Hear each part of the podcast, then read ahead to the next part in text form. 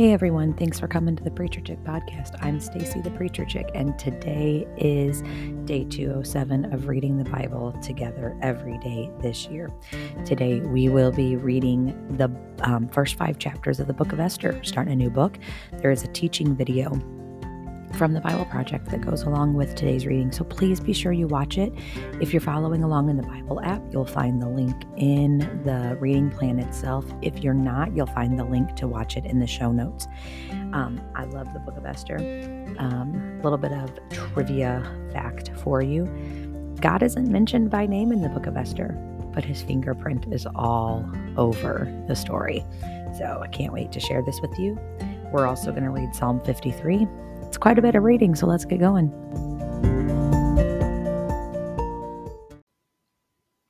These events took place during the days of Ahasuerus, who ruled 127 provinces from India to Kush. In those days, King Ahasuerus reigned from his royal throne in the fortress at Susa. He held a feast in the third year of his reign for all his officials and staff, the army of Persia and Media, the nobles, and the officials from the provinces. He displayed the glorious wealth of his kingdom and the magnificent splendor of his greatness for a total of 180 days. At the end of this time, the king held a week long banquet in the garden courtyard of the royal palace for all the people, from the greatest to the least, who were present in the fortress of Susa.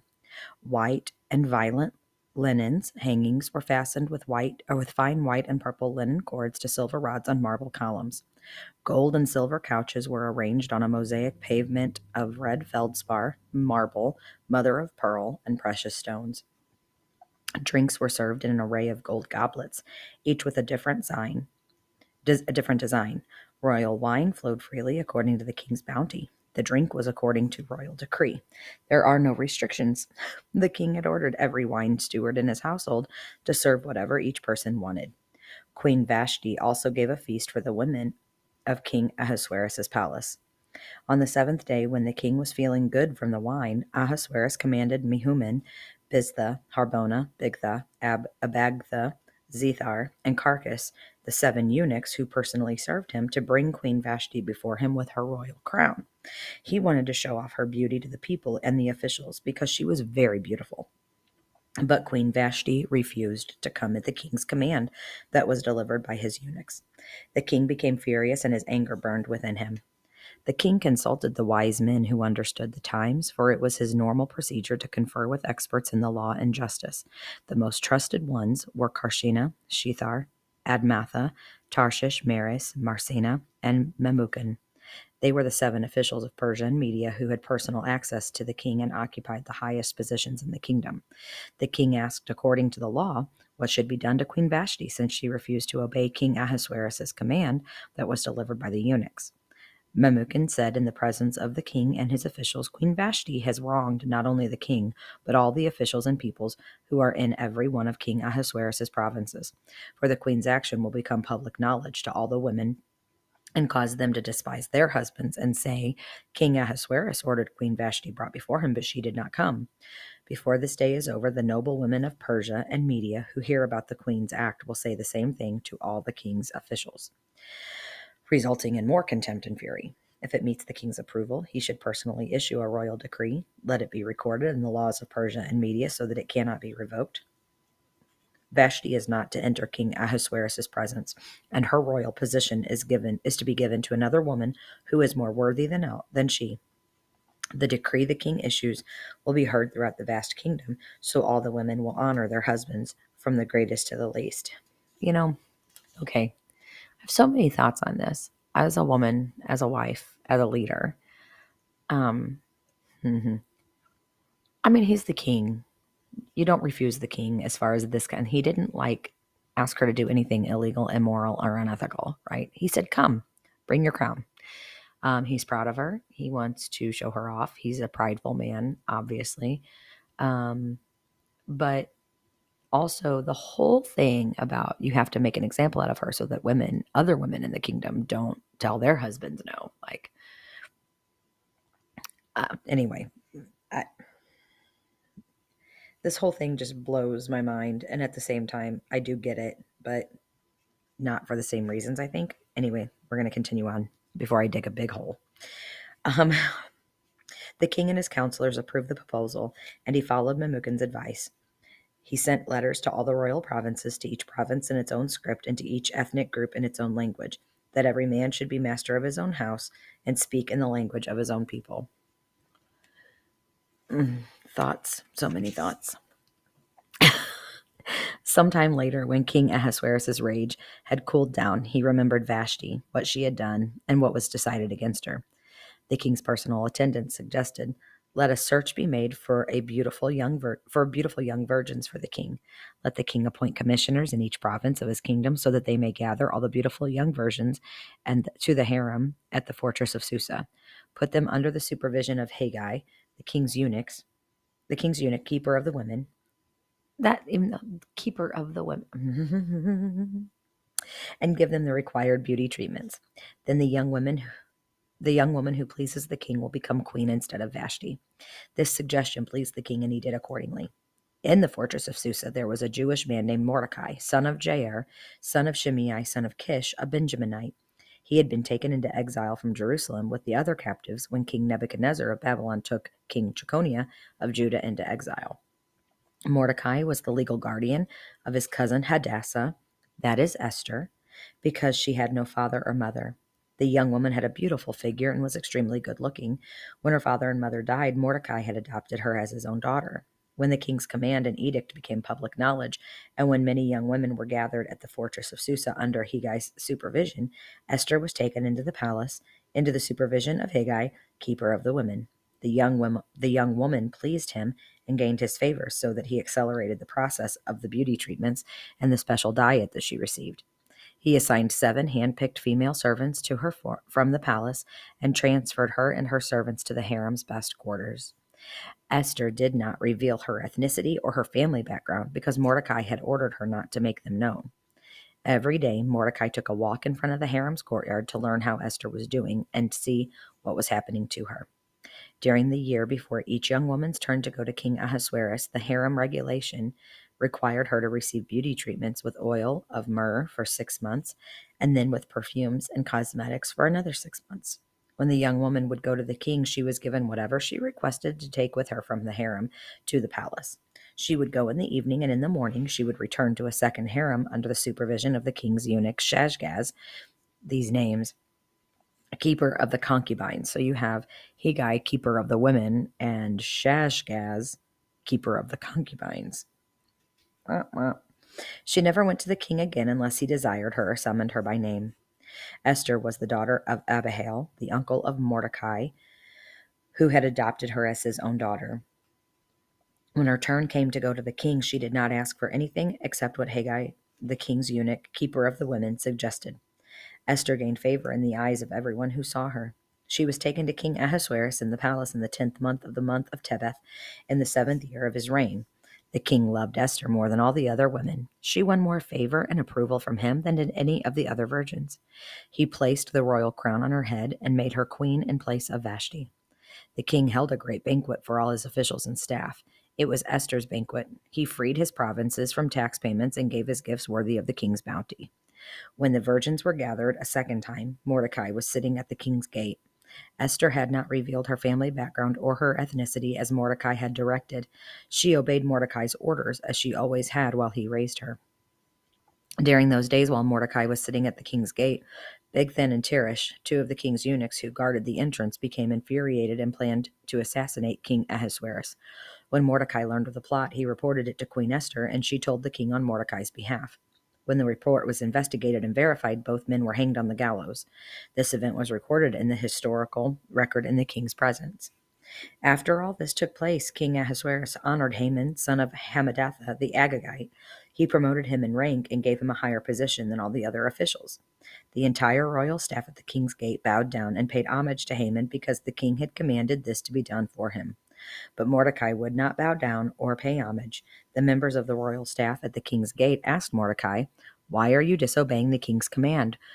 When they had warned him day after day, and he still would not listen to them, they told Haman in order to see if Mordecai's actions would be tolerated, since he told them he was a Jew. When Haman saw that Mordecai was not bowing down or paying him homage, he was filled with rage. And when he learned of Mordecai's ethnic identity, it seemed repugnant to Haman to do away with Mordecai alone.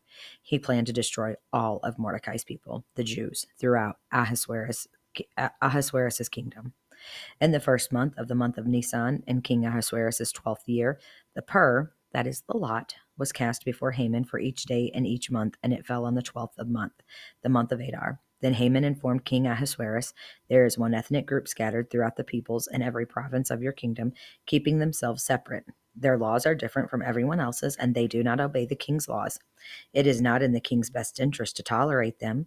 If the king approves, let an order be drawn up authorizing their destruction, and I will pay 375 tons of silver to the officials for deposit in the royal treasury. The king removed his signet ring from his finger and gave it to Haman, son of Hammedatha, the Agagite, the enemy of the Jewish people. Then the king told Haman, The money and people are given to you to do with as you see fit. The royal scribes were summoned on the thirteenth day of the first month, and the order was written exactly as Haman commanded. It was intended for the royal satraps, the governors of each of the provinces, and the officials of each ethnic group, written for each province in its own script and to each ethnic group in its own language. It was written in the name of King Ahasuerus and sealed with the royal signet ring. Letters were sent by couriers to each of the royal provinces telling the officials to destroy, kill, and annihilate all the Jewish people, young and old, women and children, and plunder their possessions on a single day, the 13th day of Adar, the 12th month. a copy of the text issued as law throughout the, every province was distributed to all the people so that they might get ready for that day. The couriers left, spurred on by a royal command, and the law was issued in the fortress of Susa. The king and Haman sat down to drink while the city of Susa was in confusion. When Mordecai learned that all all that had occurred, he tore his clothes, put on sackcloth and ashes, went into the middle of the city and cried loudly and bitterly. He went only as far as the king's gate, since the law prohibited anyone wearing sackcloth from entering the king's gate. There was great mourning among the Jewish people in every province where the king's command and edict came. They fasted, wept, and lamented, and many lay in sackcloth and ashes. Esther's female servants and her eunuchs came and reported the news to her, and the queen was overcome with fear. She sent clothes for Mordecai to wear so that he would take off his sackcloth, but he did not accept them. Esther summoned Hathach, one of the king's eunuchs who attended her, and dispatched him to Mordecai to learn what he was doing and why. So Hathach went out to Mordecai in the city square in front of the king's gate. Mordecai told him everything that had happened, as well as the exact amount of money Haman had promised to pay the royal treasury for the slaughter of the Jews. Mordecai also gave him a copy of the written decree issued in Susa, ordering their destruction so that Hathach might show it to Esther, explain it to her, and command her to approach the king, implore his favor, and plead with him personally for her people. Hathach came and repeated Mordecai's response to Esther. Esther spoke to Hathach and commanded him to tell Mordecai, all the royal officials, and the people of the royal provinces know that one law applies to every man or woman who approaches the king in the inner courtyard and who has not been summoned the death penalty, unless the king extends the gold scepter, allowing that person to live. I've not been summoned to appear before the king for the last 30 days. Esther's response was reported to Mordecai. Mordecai told the messenger to reply to Esther Don't think that you will escape the fate of all the Jews because you're in the king's palace. If you keep silent at this time, relief and deliverance will come to the Jewish people from another place, but you and your father's family will be destroyed. In other words, listen, either you step up or somebody else is going to step up. But if you don't, for sure, you're not going to make it. And this is the part that we all know. If you have read the Bible at all, if you've been around the church world at all, you've heard this. Who knows? Perhaps you have come to your royal position for such a time as this. Esther sent this reply to Mordecai Go and assemble all the Jews who can be found in Susa and fast for me. Don't eat or drink for three days, night or day, and I and my female servants will also fast in the same way. I love that she's like, okay, fine, I'm going to do it, but I need God's help so fast. She doesn't say God, but they're Jews. They know, you know who they're fasting to. Um, if after that I will go to the king, even if it is against the law. If I perish, I perish. So Mordecai went and did everything Esther had commanded him. On the third day, Esther dressed in her royal clothing and stood in the inner courtyard of the palace, facing it. The king was sitting on his royal throne in the royal courtroom, facing its entrance. As soon as the king saw Queen Esther standing in the courtyard, she gained favor in his eyes. The king extended the gold scepter in his hand toward Esther, and she approached and touched the tip of his scepter. In other words, he was accept she was accepting her. What is it, Queen Esther? The king asked her. Whatever you want, even to half the kingdom, will be given to you. If it pleases the king, Esther replied, may the king and Haman come today to the banquet. I have prepared for them. The king said, Hurry and get Haman so we can do as Esther has requested. So the king and Haman went to the banquet Esther had prepared. While drinking the wine, the king asked Esther, Whatever you ask will be given to you, whatever you want, even to half the kingdom, will be done. Esther answered, This is my petition and my request. If I have found favor in the eyes of the king, and if it pleases the king to grant my petition and perform my request, may the king and Haman come to the banquet I will prepare for them. Tomorrow I will do what the king has asked. That day Haman left full of joy and in good spirits. But when Haman saw Mordecai at the king's gate, Mordecai didn't rise or tremble in fear at his presence. Haman was filled with rage toward Mordecai. Yet Haman controlled himself and went home. He sent for his friends and his wife Zeresh to join him. Then Haman described for them his glorious wealth and his many sons. He told them all how the king had honored him and promoted him in rank over the other officials and the other staff. What's more, Haman added, Queen Esther invited no one but me to join the king at the banquet she had prepared. I am invited again tomorrow to join her with the king.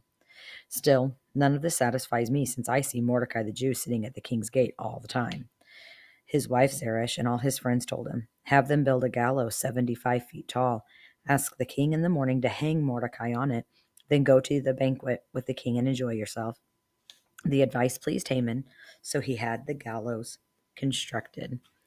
I mean, what? Uh, mm, like he's got the attention of the king and he's got the attention of the queen, but it doesn't matter because this one man won't bow down to me. Get over it, Mordecai or Haman. Get over it, Haman.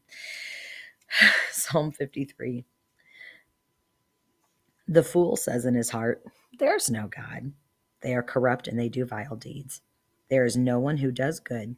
God looks down from heaven on the human race to see if there is one who is wise, one who seeks God. All have turned away, all alike have become corrupt. There is no one who does good, not even one. Will evil will evildoers never understand? They consume my people as they consume bread. They do not call on God. Then they will be filled with dread, dread like no other. Because God will scatter the bones of those who besiege you. You will be put to you will put them to shame, for God has rejected them. Oh, that Israel's deliverance would come from Zion. When God restores the fortunes of his people, let Jacob rejoice, let Israel be glad. That's it for today. Come back tomorrow for day 208, and we continue to read the Bible together. See you then.